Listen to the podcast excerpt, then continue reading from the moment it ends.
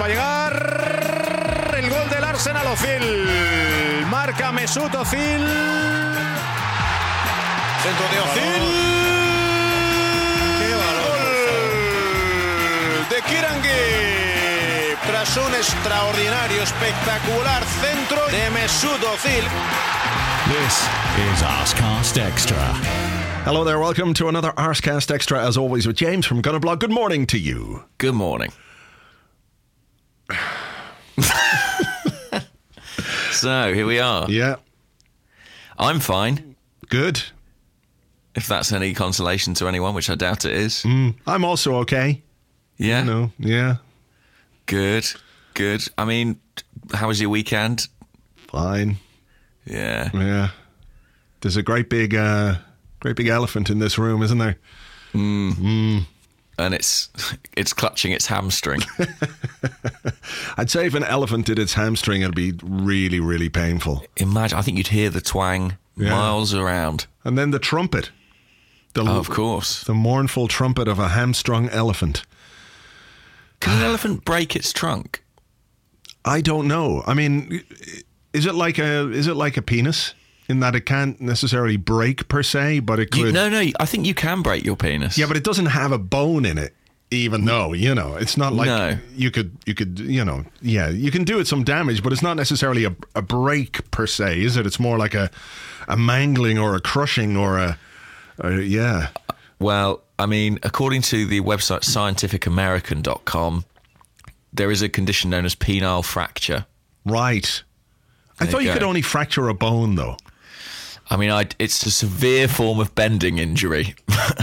so make of that what you will. I imagine trunks are susceptible to similar things. Well, I think we should find out. Um, can an elephant break its trunk? It's it's a matter of time, isn't it, till an Arsenal first team player is sidelined with penile fracture. Yeah, or or trunk problems. I mean, one of the two. Yeah, types of elephant. I don't know. I'm finding it difficult to to find something very very you know. Um, I mean, we're doing well definitive. skirting around the fringes of of the elephant. Yeah, we, we don't want to alarm it, do we? We're sort of we've we've creeped up on it, and at some point we are going to have to confront it and deal with it. the elephant trunk is a specialized nose apparently.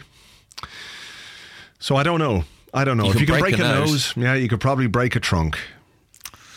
Imagine. Yeah, uh, we're still kind of um, fudging the issue here, aren't we? All right, they're all dead. All the players are dead. all right, fine. Feels a bit like that, doesn't it? Yes, it's not. It's what's what what is going on? I don't know. And I think, you know, we'll get to the questions part of this podcast at some point. But uh, about 75% of them are just like, what the fuck was going Yeah. on with injuries? And you know what, guys? If we knew, we'd certainly send a delegation to the club to say, this is why this keeps happening. Um, here's how to fix it. Uh, all we have are sort of theories, and we've we've sort of gone over them before, haven't we? In the sense that, you know, we, we talk about having too many injury-prone players, so you got to play the players who aren't injured all the time, and that makes them more susceptible to injury, and it's like a, a vicious circle of of injure injury. It is a cycling injury of some description or other. It's it is. I mean, the questions and answer section really. We should have tried to get, you know, someone called Lewin in or Shad Forsythe or you know someone because we don't know. We don't know. I Yeah. don't think they know though. Yeah, but if they could- did yeah. know, presumably they'd fix it. Yes, you would have thought so. It's it's kind of depressing, isn't it? It's very frustrating. It is very frustrating. Mm. Um, is it more frustrating than the result? I think it is, isn't it? No, No. No, I can cope with guys dropping like flies as long as we're winning. You know, and, guess and so. I, I guess you know that would then have an impact on future games. But you know, uh, Well, here's the question then: Is are the injuries the reason we're not winning? part of it, certainly part of it, yeah, because. You know, yesterday you've got guys who didn't necessarily play particularly well. Um, Olivier Giroud, for example, uh, who's who's done pretty well in general. Didn't have a good game against West Brom. Didn't necessarily have a good game against Zagreb in midweek. Didn't have a good game against Norwich. But what can you do? You don't have anybody that you can put on in his place.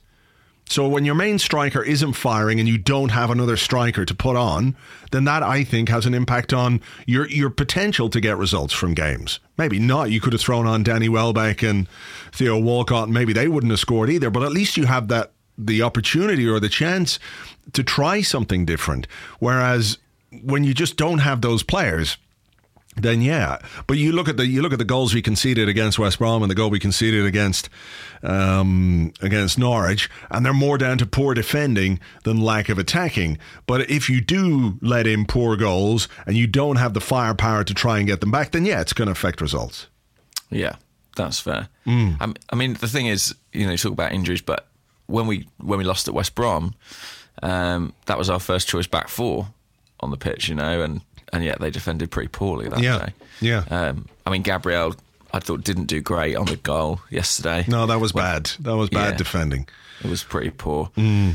But I mean, yeah, I, I, don't know. I mean, uh, injuries obviously are a factor in in the points we're dropping now, and it's frustrating because this is. I mean, we talked about it on the on the podcast. I think that this is a run of fixtures where really we could be building up a bit of a head of steam. Uh, the one blessing, I suppose, is that no one else necessarily is. Mm, the only head we're building up is that of Rocky Dennis. Remember from that film, The Mask? I remember. Yeah. That's the kind of head we're building because it's been pretty fucking grotesque. you know? And then you look at the next two games in the Premier League, you go, well, it's Sunderland and Aston Villa, and they're two teams that aren't really very good. And then you kind of realize that, well, we just played West Brom and Norwich, and, you know, with all due respect, they're not very good either.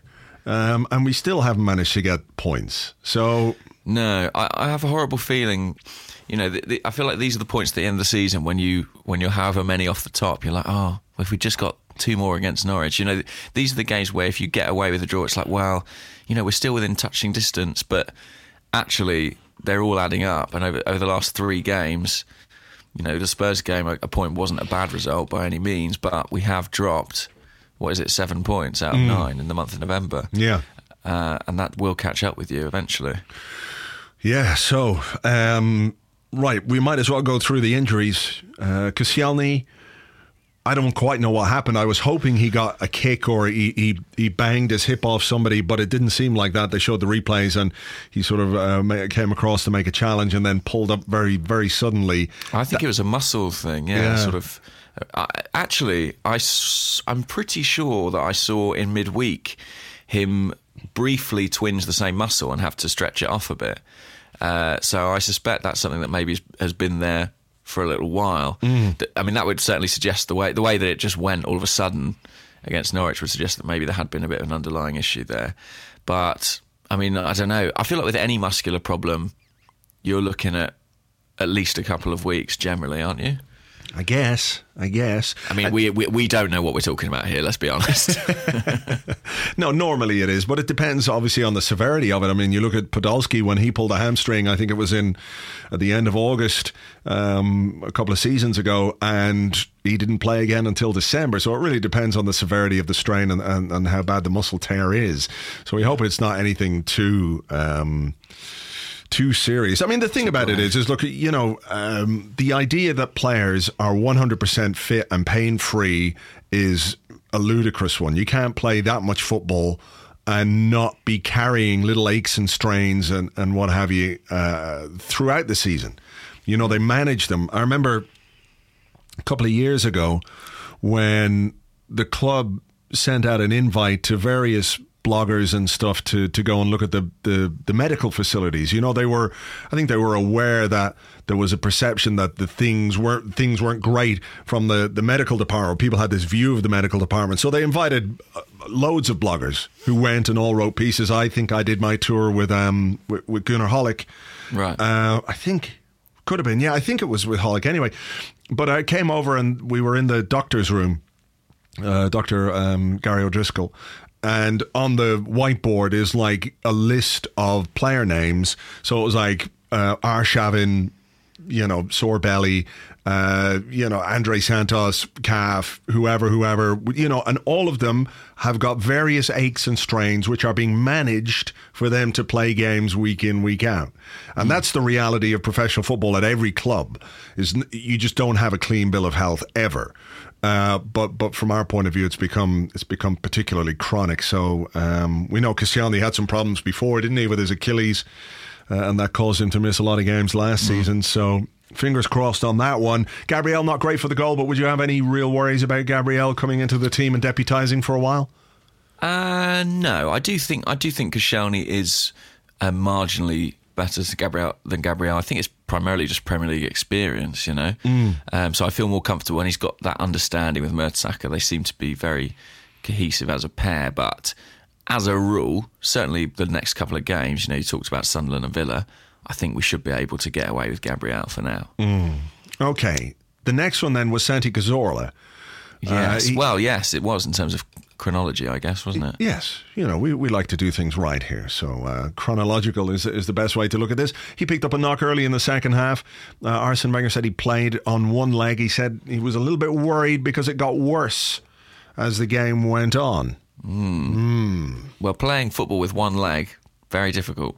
Yeah, yeah, Very difficult indeed. difficult enough with two. It, for me, certainly. Yeah. Not for Santi Cazorla. Well, no, he yeah, um, but yeah, that would be that would be a worry as well. Um, that central midfield position is not one where we're particularly well stocked.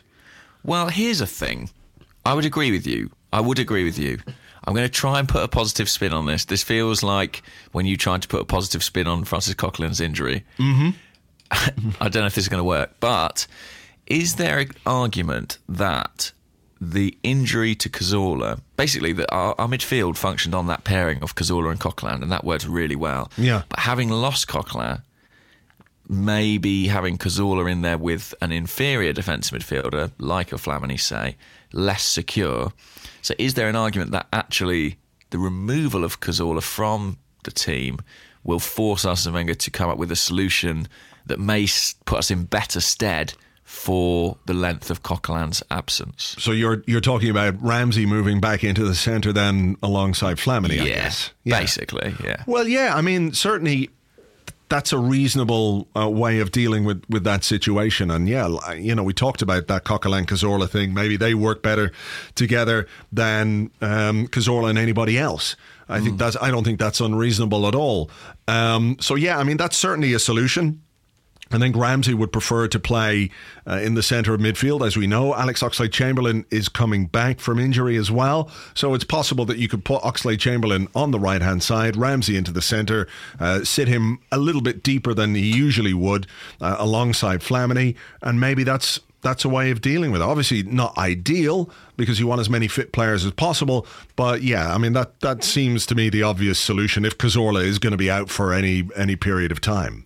Yeah, we don't know yet, obviously. And, and funnily enough, Arsene Wenger spoke before the Norwich game about his intention to keep Aaron Ramsey on that right hand side, how important he felt it was for the balance of the team. But I guess he, he might be left with little choice if, if Cazorla is indeed out. Well, yeah, exactly, exactly. I think that you know the the selection of Ramsey on the right is is based on Cazorla in the middle because he, um, you know, he, he needs that perhaps that that balance there. But with with Cazorla out, he has to change the dynamic of the midfield. Yeah. So um, yeah, yeah, that seems the solution if Cazorla is going to be out for a bit. So that's all the injuries, is it? That's That's everything. it. Yeah, nothing else happened. Nothing else. Well, good show. Yeah, good talking to Bye-bye. you again. All right, come on. Let's. Um, what what's your thinking on it then? Um, in in in terms of the decision to select Alexis, let's start there. We can discuss the impact of the injury in a few moments, but you know, when it comes right down to it, what's your thoughts on selecting Alexis for the game yesterday, based on everything that we know now? Yeah, based on everything that we know. I mean, there was a strange. So, so Arsene seems to say that Alexis insisted he was fine. Yeah, Right? Yeah. Now, the only thing that I find odd is that he says there's a quote from Arsene after the game where he says, um, I, re- I would rest him today, but before the game, he declared he was perfectly all right. The players are there to play football and not to be rested when the press decides they need to be rested. But then he says, despite all our tests, he looked all right. Now, it's only the last sentence there that alarms me a little bit because that suggests that there were tests that showed problems and that ultimately they just went on look, they went on gut, they went on perception. Um, and and obviously they knew about a hamstring problem before, right? Arsenal's on record as saying, well, he has a little bit of a Yeah. a concern, a tightness probably. Um, however, in spite of all that, he is our best player, and people often, well, I mean, with Mesut Ozil arguably, but people often talk about protecting your best players, but really, isn't football about playing your best players? Sure. Uh, you can't constantly have the attitude of, well, what if? You know. Um, in some ways, my biggest frustration is is that Arsene talked so openly before the game about Alexis' hamstring problems because he's, he's really made a rod for his own back there. If he hadn't mentioned it and then Alexis pulls up with an injury, it's I think it's sort of less of an issue and he probably comes less under fire. Right. Having said so openly, yeah, he's got a hamstring problem.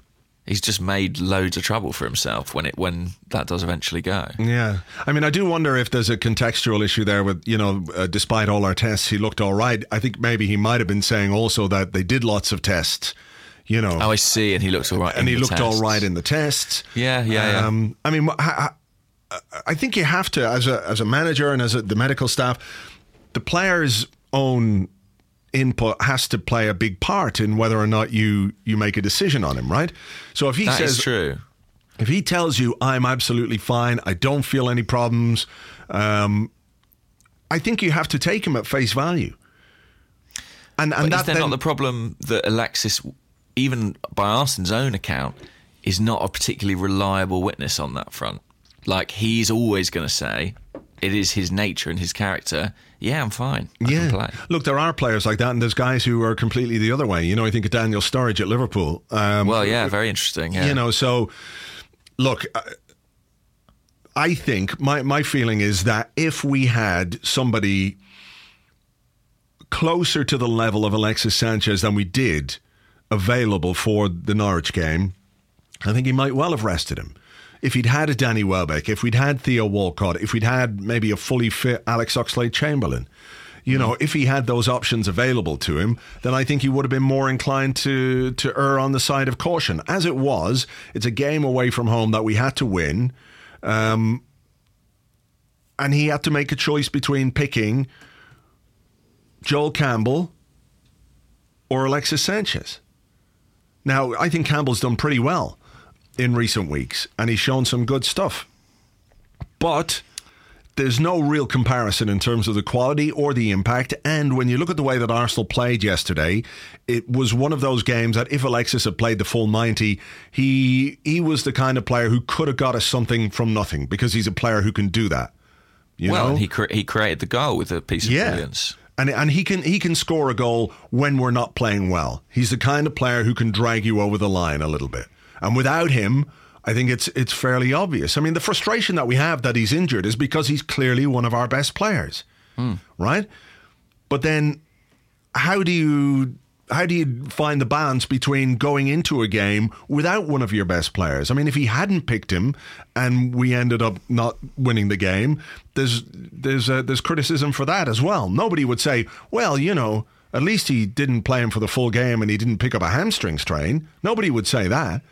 The decision not to play him then would have been criticised. So it's a kind of you know, you- you're damned if you do, damned if you don't. I understand fully why he picked him.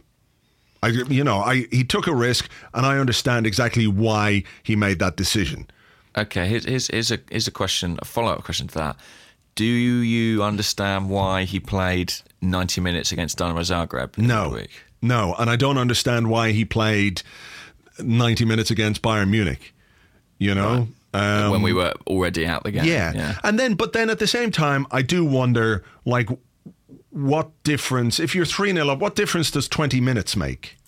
In the grand scheme of things, does it make a huge difference? I mean, I would have certainly liked to see him come off against Zagreb. But then I also wonder what difference does 20 minutes make? Does it make a huge difference to a player? You know, if they're playing all the time, if they're training all the time, they're running around in training, they're, they're doing sprints and they're doing this, that, and the other. Does 20 minutes of a game in which we pretty much strolled around in the last uh, stages of that game anyway, does that make a big, big difference uh, to, to whether or not a guy gets a hamstring strain?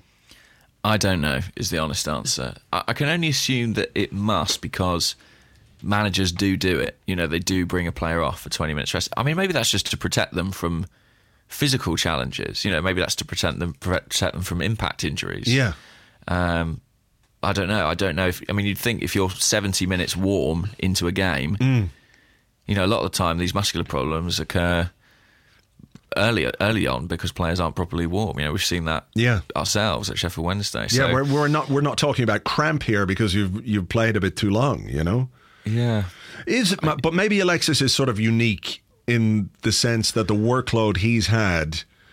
Um, we we don't have too many other players who've who've gone through that who didn't do like a World Cup and then uh, come to uh, come to Arsenal play a brilliant first season play most of the season go play Copa America didn't get really the kind of rest that he should have got in the summer I mean he came back and he played in our first game of the season when realistically he shouldn't have been in the team till perhaps the end of August so Yeah. the again there's the issue of well he's so good you can't help but pick him. But if you want him to be good over the course of a season, you're going to have to manage him, you know, in a better way. Well, because he's not a guy who can pace himself. I don't think. I don't think he's got that in his makeup.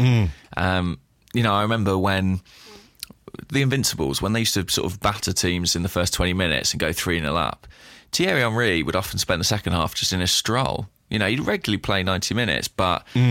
You know, there was a sense that he had gears. You know, he could he could go up or down a gear according to the situation.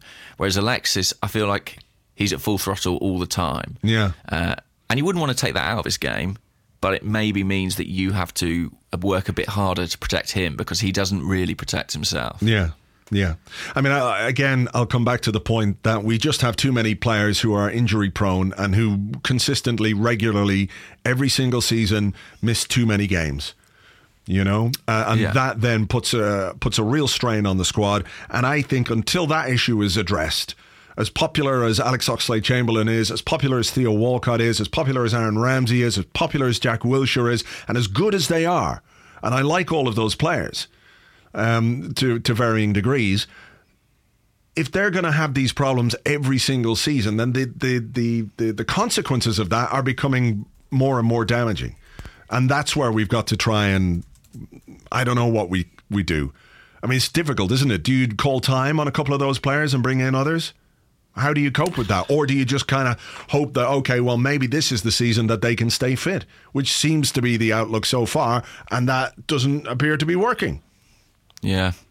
I mean, the other argument in this is uh, because it's interesting. Is this this is Alexa's first injury this season? I believe, right? Yeah, as far as I can remember. I think it's his first injury since February.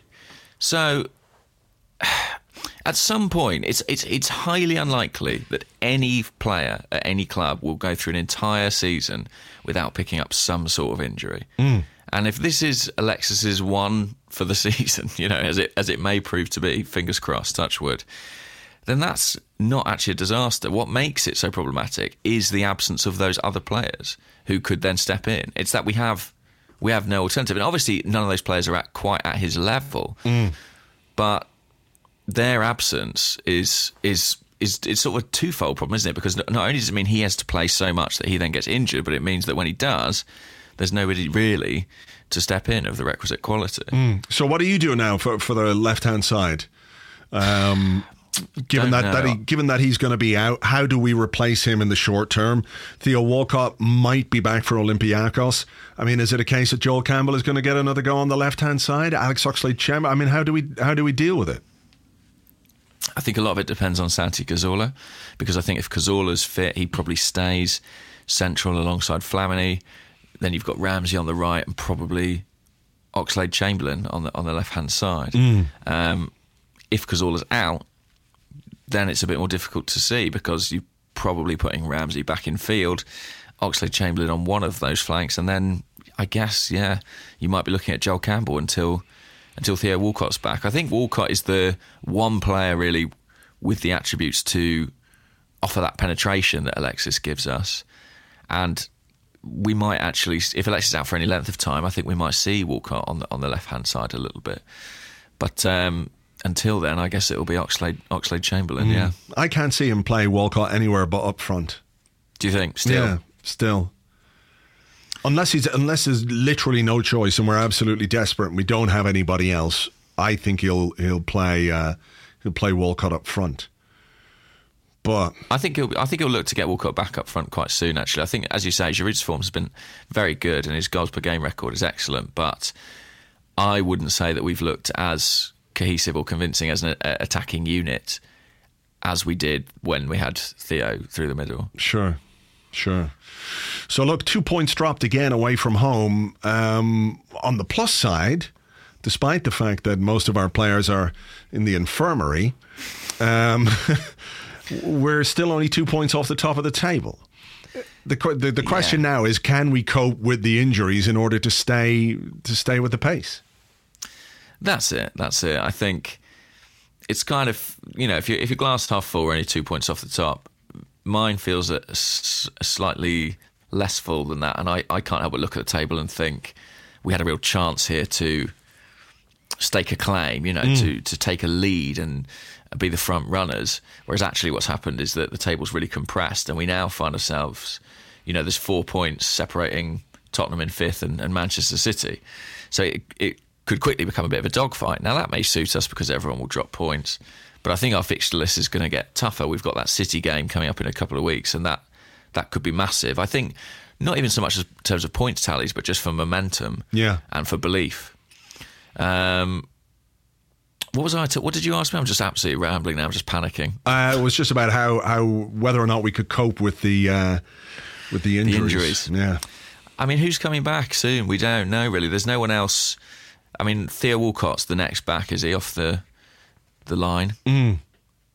I guess That could be a week or so. He said maybe for Olympiacos. I mean, I worry about Olympiacos now. Definitely. Mm. I felt quite positive about that game. I felt like we had a very good chance of going in there and doing it.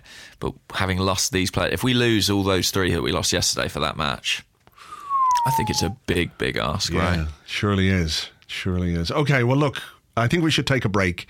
Uh, see if we can find any questions that aren't necessarily about injuries. Ah, Um, we'll, good luck with that, by the way. And we'll we'll do part two right after this.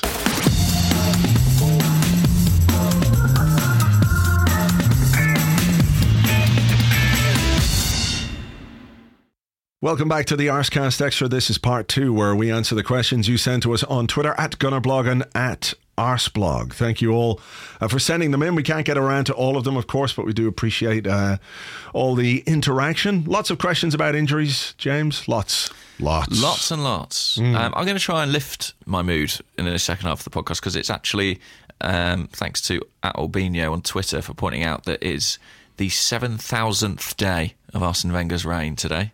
Right? So there we go. There you are. Congratulations to him. 7,000 days in charge. About as many injuries as well, it feels like, doesn't it? In the last week. Yeah. um, shall we kick off? Yeah. Do you, do you want me to go first, or will I? You go first. Yeah, go on. Right, uh, this one comes from East Lower. Um, and we can get around to this. He says, please design a new fourth kit that reflects our November form uh, and put it on the podcast. So we have to come up with a with a new kit. Interestingly, this morning, I got an email from a national newspaper, UK national newspaper, who asked me if I would be interested in writing an article um, about the fact that uh, the uh, this kit that we wore at Norwich is cursed, both in terms of results and injuries. And he asked me what my thoughts would be, and I said, "Look, uh, you know, the kit's not cursed, and it's really not something I'd be interested in in writing about." And then he said, "That's what Arsenal fans are saying via social media, as if that makes it possible that a kit could be cursed." How do you know it's not cursed, though? because that's stupid. I mean, it's disgusting. It's a horrible kit, but it's not cursed. I don't believe in that. Do you believe that it's making players get injured? No. I suspect the underlying cause for injury is uh, something much more complicated than a piece of cloth that Do the you think players that maybe wear. the kit is so ugly that players are deliberately injuring themselves because they don't want to play in it? yeah, they want to get out of that disgusting monstrosity as, as soon as possible. Or do you think, for example, that it's so hideous that opposition players are incensed by it and thus go in that bit harder in challenges? So Ryan Bennett when he was, you know, chasing Alexis Sanchez off the field. What actually happened there was suddenly he just caught sight of that kit and he, he could do nothing but lash out and push it away from him. That was a really uh, that was a really disgraceful uh, push. I thought um, one that should be punished retroactively, retrospectively, whatever. After the fact, that guy should, Should have be been punished. in a retro fashion. yeah, it was uh, what like a uh, like Hanging. a, an Iron Maiden or scaphism. Yeah, I don't know.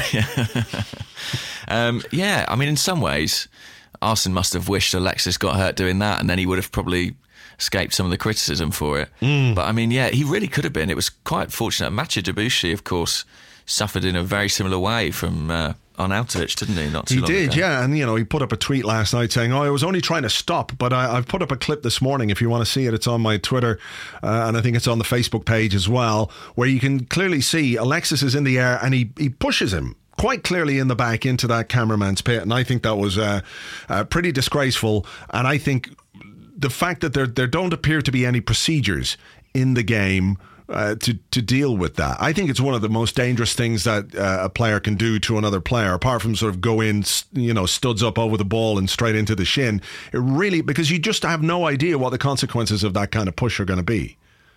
It's maddening, isn't it, that when they devised the rules for football, they, they included nothing about pushing your opponent down a hole. Yeah. I mean, come on, guys. It's a huge oversight, but I completely agree. I was actually really. Yeah, I mean, it could be into a hole. It could be it. over the over the hoardings. I mean, that's what that's what did for Debuchy. He whacked into the hoardings and dislocated his shoulder.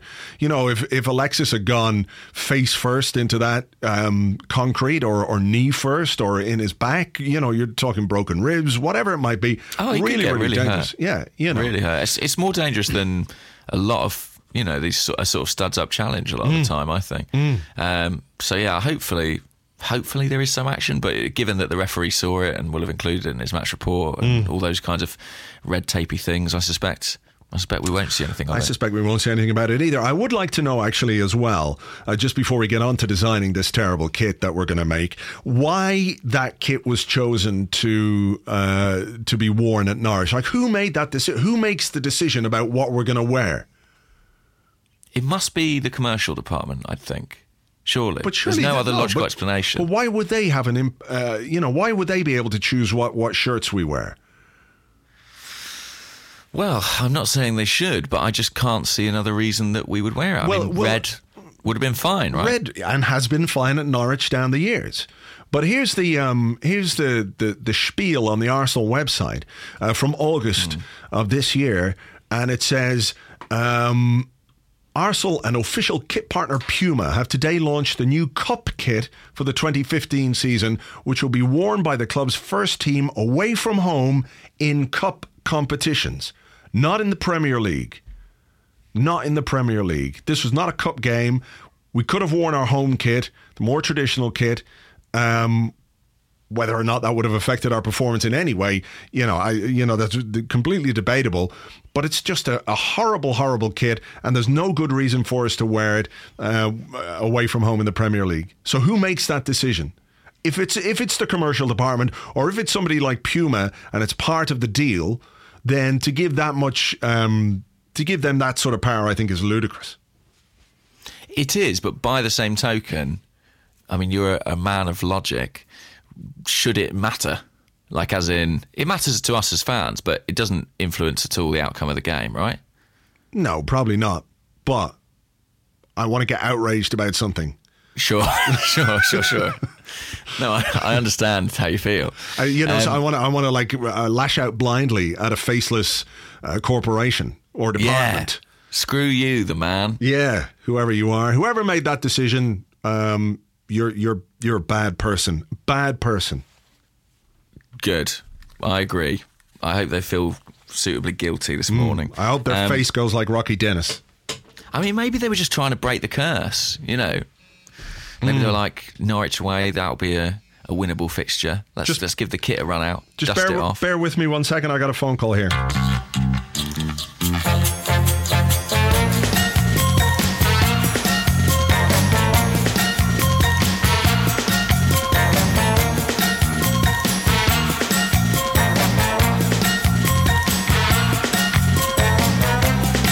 I'm back. Sorry, that was. Uh, You sound Yeah. out of breath. I am. Had to run and do things, and uh, yeah, it wasn't an emergency per se. Careful but those hamstrings, mate. and they're both gone actually. my, I also uh, fractured my trunk. Uh, sure, sure. It was that sort of encounter. Yeah, Um, what are we doing? We're designing a kit, aren't we? yeah, we're designing a kit that's a That fourth kit. on our November form. Mm. I mean, I mean, the third kit almost reflects it, doesn't it? In its in its hideous nature. yeah, Um, it's hard to look past black. I mean, it's tempting just to put everyone in sort of medical gowns, isn't it? like they're all about to go under the knife. yeah, but of course they they wouldn't be wearing that because they're the they're the injured ones.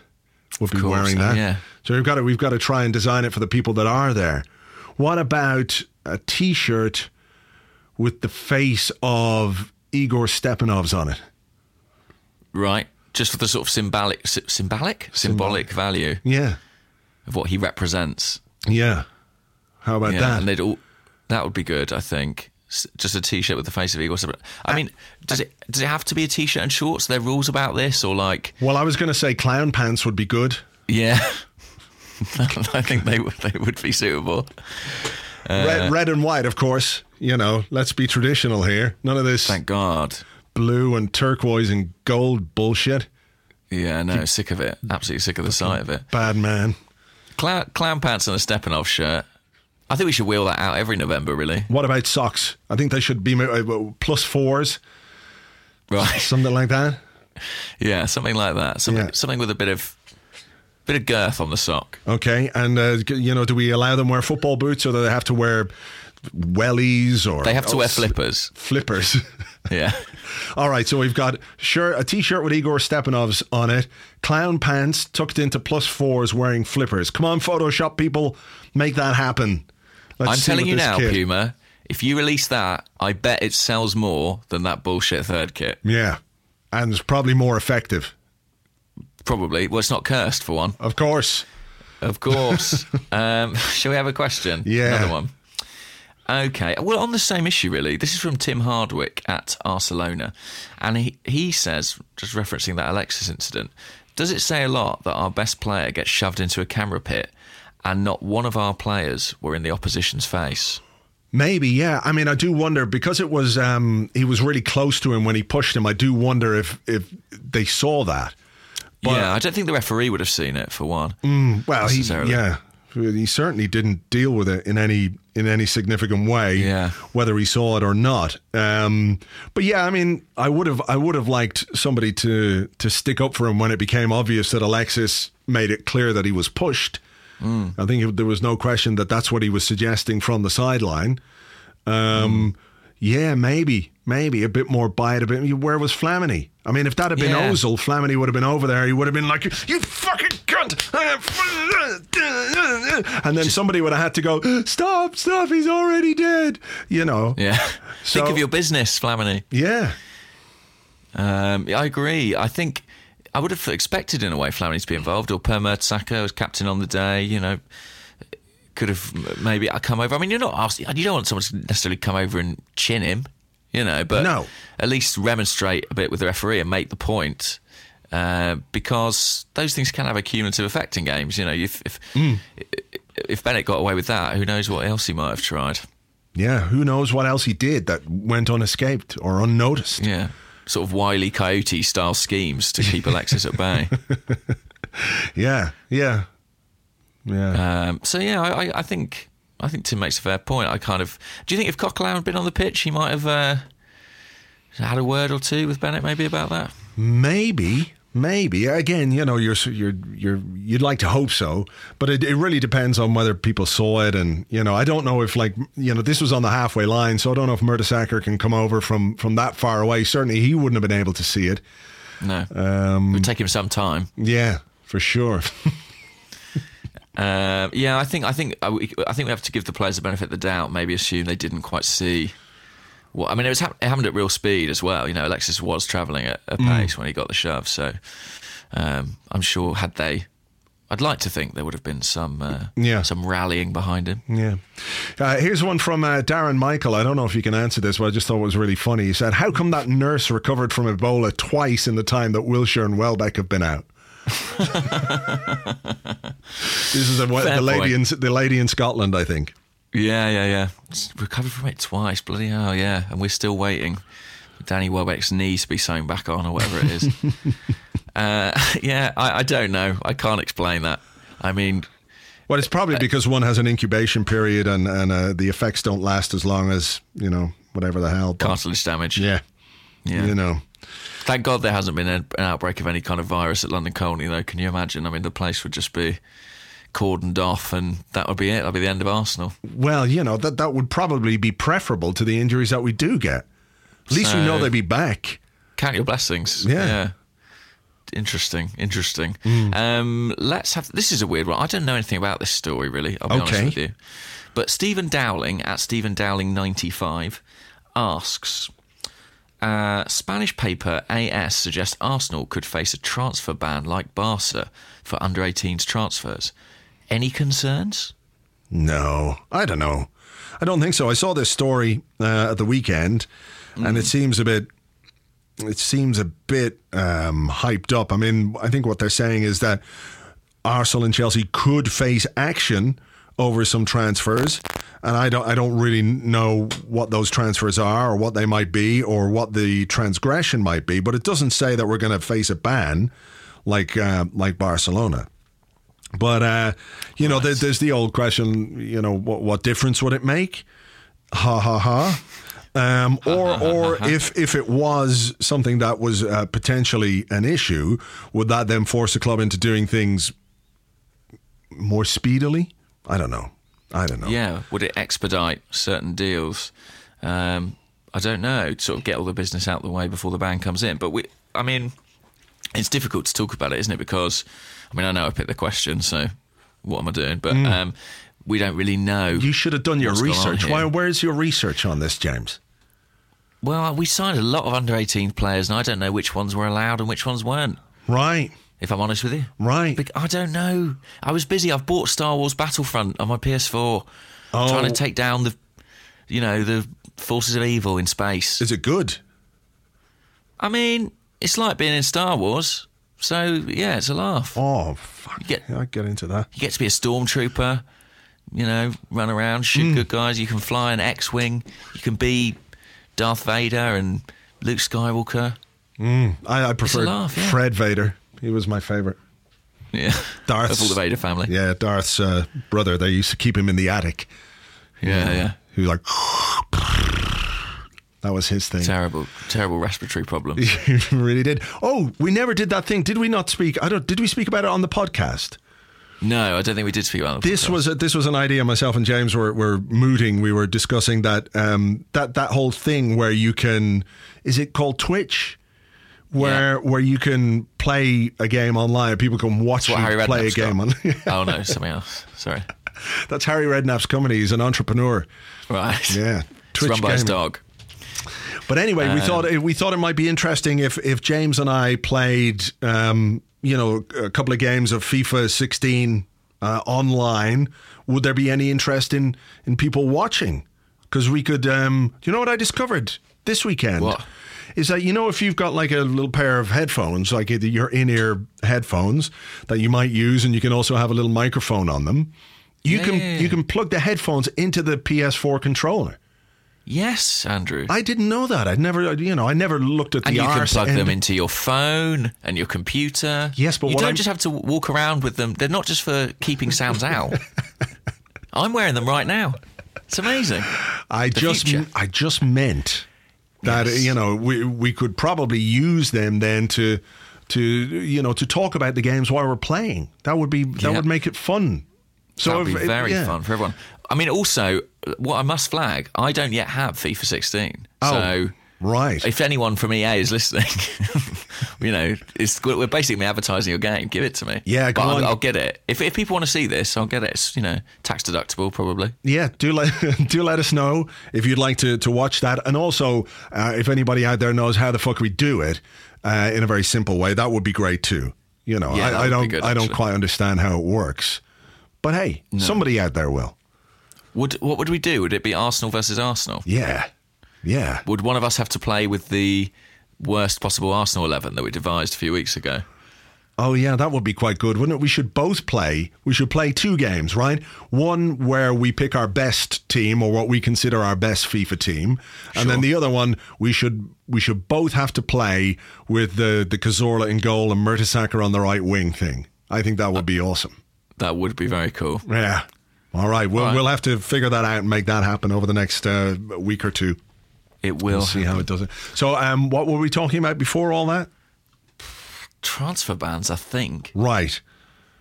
I think we dealt with that. With I think we said basically we don't know if it's going to happen. As ever, comprehensively. as ever, the fonts of knowledge Yeah, uh, yeah, and exactly. expertise. Um, yeah, yeah, Have you got a question? yeah.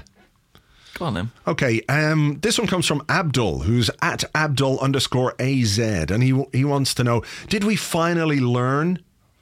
Finally seems a bit hard, but he said, "Did we finally learn that Bellerin is still too young and raw to start every game? Finally, we finally. Finally, we've discovered that he's too young." Maybe Abdul's been saying Bellerin is too young for a long time, and everyone's been going, "Oh no, he's fine." And now Abdul's like, "Finally."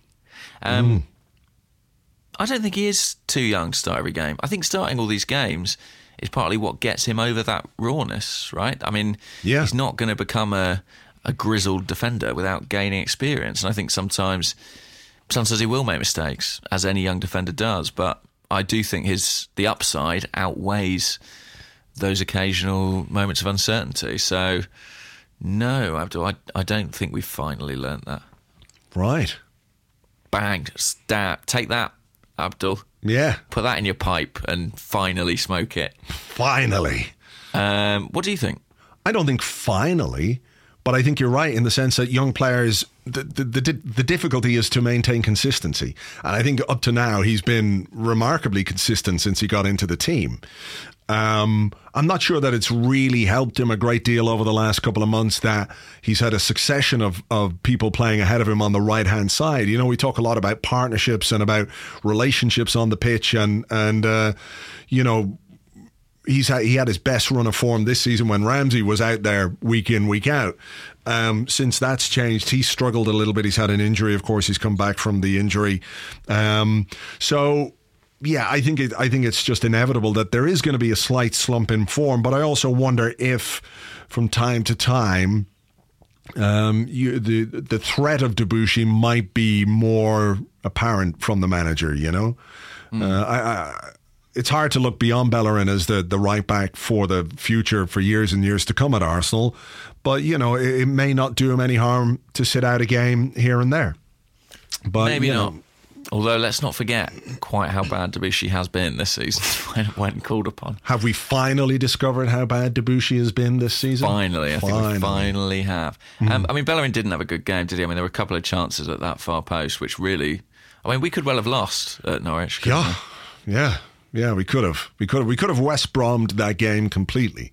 What a save by Petr Cech, by the way. That was fucking brilliant. The more I see that save, the more impressive it is because it just sort of whacks off Gabriel, and his reaction was just it was just unbelievable. That is a fantastic save, uh, as good a save as he's made uh, since he's been at the club. I think. Yeah, incredible save, amazing reactions, and a really strong hand. Yeah. Um, okay, this is my last question. Right. Okay. So just warning everyone, you know, Okay. don't don't get too upset. Um, it is back on the injury subject, but I think it's an interesting point, and it comes from Loris 0.1, uh, and his Twitter handle is human underscore zero underscore one. He's some sort of prototype man. Some kind of robot, uh, synthetic humanoid type Yes. creature, an android. Exactly. We better that. do a good job here because he could track us down and kill us. And he asks, could Arsene Wenger's recent comments on doping be related to our injury woes? In in what way? Well, I think what he's saying is is the reason that Arsenal has decided to sort of go public talking about doping and performance enhancement. Is there a correlation between that and how many injuries we're suffering? Is he implying that the reason club other clubs don't necessarily suffer in the same way is because of some of these underhand policies. I I don't think that's why he's been talking about it, but I don't think you have to scratch too far under the surface to to be suspicious that certain clubs don't have a, a huge amount of injury problems, um, or that players who seem to be ready for a, a prolonged absence come back very quickly. You know, so Yeah. Are we really bad at getting injuries, or are we just really bad at doping?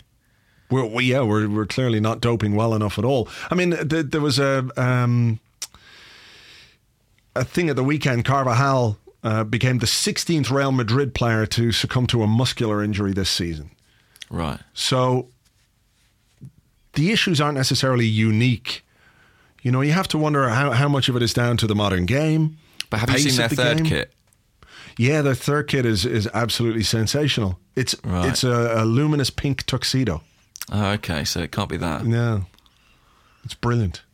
So carry on. Sorry, you were being serious, and I was ruining it. Um, I, I, yeah, I don't know whether it's to do with the the pace of the game, with the demands that are on the players. Um, you know, I don't. I really don't think there's any correlation between our lack of doping and the players that we have injured. I think they're two separate things. You could probably improve our injury situation if we were more inclined to to bend the rules. Obviously, you know, right.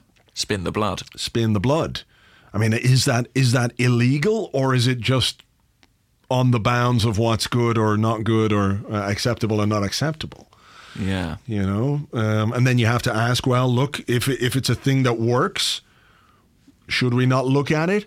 But then, is there or are there potential uh, downsides for players? Are there, you know, possible side effects or, or things that might affect them later in their careers? You know, uh, it wasn't uncommon. I mean, people talk about how players back in the day they were so tough, and you know, you had a fifteen-man squad uh, to, to to get you through a whole season. But these guys were being injected with all kinds of stuff. You know, cortisone in the knees, and then you've got guys who are basically crippled by the time they've they've finished playing football. So obviously, medical science has uh, uh, advanced a great deal since those days. The answer, in short, is I don't have a fucking clue when it comes to, to injuries and you know. But I don't think that the doping thing is Wenger saying we have injuries because other teams uh, are doping. I think he just wants to make the uh, make the issue public. Yeah, fair enough. I just it's interesting, isn't it? Because there's different different ways of uh, different kinds of doping. I suppose there's the kind that sort of might enable you to uh, perform better in the course of 90 minutes. But I feel like the one that football is maybe more susceptible to is is the sort of thing that enables you to avoid injury and, and you know maintain stamina over the course of a season rather than actually within a single game. Yeah, yeah. The Tour de France is not a sprint; it's a it's a marathon. Well, indeed, Sort of. the Premier League season. I've got one final one from uh, from Graham J Hawk. Oh, that's our second week in a row. That is this is this an infiltration by hawks? I think so. There's something going on here. The birds are after us, the flappy bastards. Anyway, You know, we've been talking about them. uh, he wants to know um, what army would you choose? An army of blind bears or an army of kangaroos with no arms? Okay. First question. Mm-hmm. What what am I trying to do with this army? Take on ISIS? What's going on? Yeah, maybe, maybe. Whatever you like with an army, you can do whatever you want. I mean, have a war. Oh, he says actually, there's a first part of the um, there's a first part of the the question which I missed. He said, if you were going to take over the world, and your Right. options uh, for military forces were limited to two of the uh, of these options, so you got your army of blind bears or an army of kangaroos with no arms. Can kangaroos kick? Yeah, they're- think they can, Yeah, they're they? vicious, vicious kickers. Yeah, they can. Yeah, okay, that's fine. So, I think the kangaroos not having any arms isn't going to be a massive hurdle. Right. Blind bears. How am I controlling them? I mean, how do, how can they discern who's friend and who's foe? Well, you see, they're blind, so their their other senses, their other senses will be heightened, and you see, Right. bears will be able to smell other bears, right? They'd be able to smell their own kind. There's a there's a blind bear. There's a blind bear. Oh, that smells like a kangaroo with no arms. I'm going to kill that. But can they smell me? Hang on. Yes. Wait, we need to sort something out. What? Are you saying these two armies are at war and I have to control one of them, or are you saying Ah, I can choose between one of these two armies to then take over the world that we currently live in? Well, then, no, I think we, we have to choose one of those armies to take over the world we live in. Fine. Um, I'm still going kangaroos. I just think blind bears would be chaos. Honestly, I just and can they smell me? Do they know that I'm on their side? I feel like I'd end up being eaten in that. The kangaroos, all right, they haven't got arms.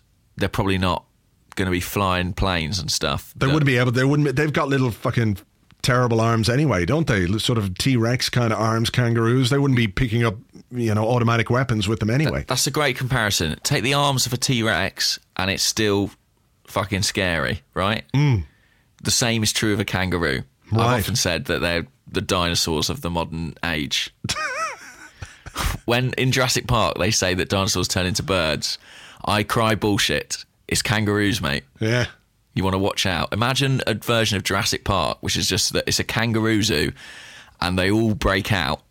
They're- It's like they're like the raptors, clever girl. They sort of creep up on you, and then bang, they're there, All right. So you're going kangaroos, big time. What about you? bears. Definitely bears. I'll see you on the battlefield, my friend. Yeah, well, you know, uh, I I think the blind bears, just the random nature of their their mayhem, they're much more powerful than than kangaroos as well. Because I, you know, I'd have grizzly bears. I'm not talking about koalas, Sure, sure, that, sure. or teddy bears. No, No, we're talking Fair enough. grizzly bears. And I think you would be able to train them. You'd be able to get the bear leader and say, "Look, this is my scent." You would be able to make them grow accustomed to your scent. So anything that didn't have your scent was just, you know, open target for the for the blind bears, who would probably, you know, develop some kind of uh, sonar, some other way of seeing if they were blind. You know. life finds a way. Hmm. Well, let battle commence. May the best man win. All right. Well, uh, either that or we'll play FIFA 16 online and let Well, that, people that watch. seems probably a more practical way to decide this. yeah. Yes, yes. All right. Well, uh, that's that. We'll be back with another Arsecast Extra next Monday. There'll be an Arsecast on Friday as we look ahead to, oh, Sam Allardyce.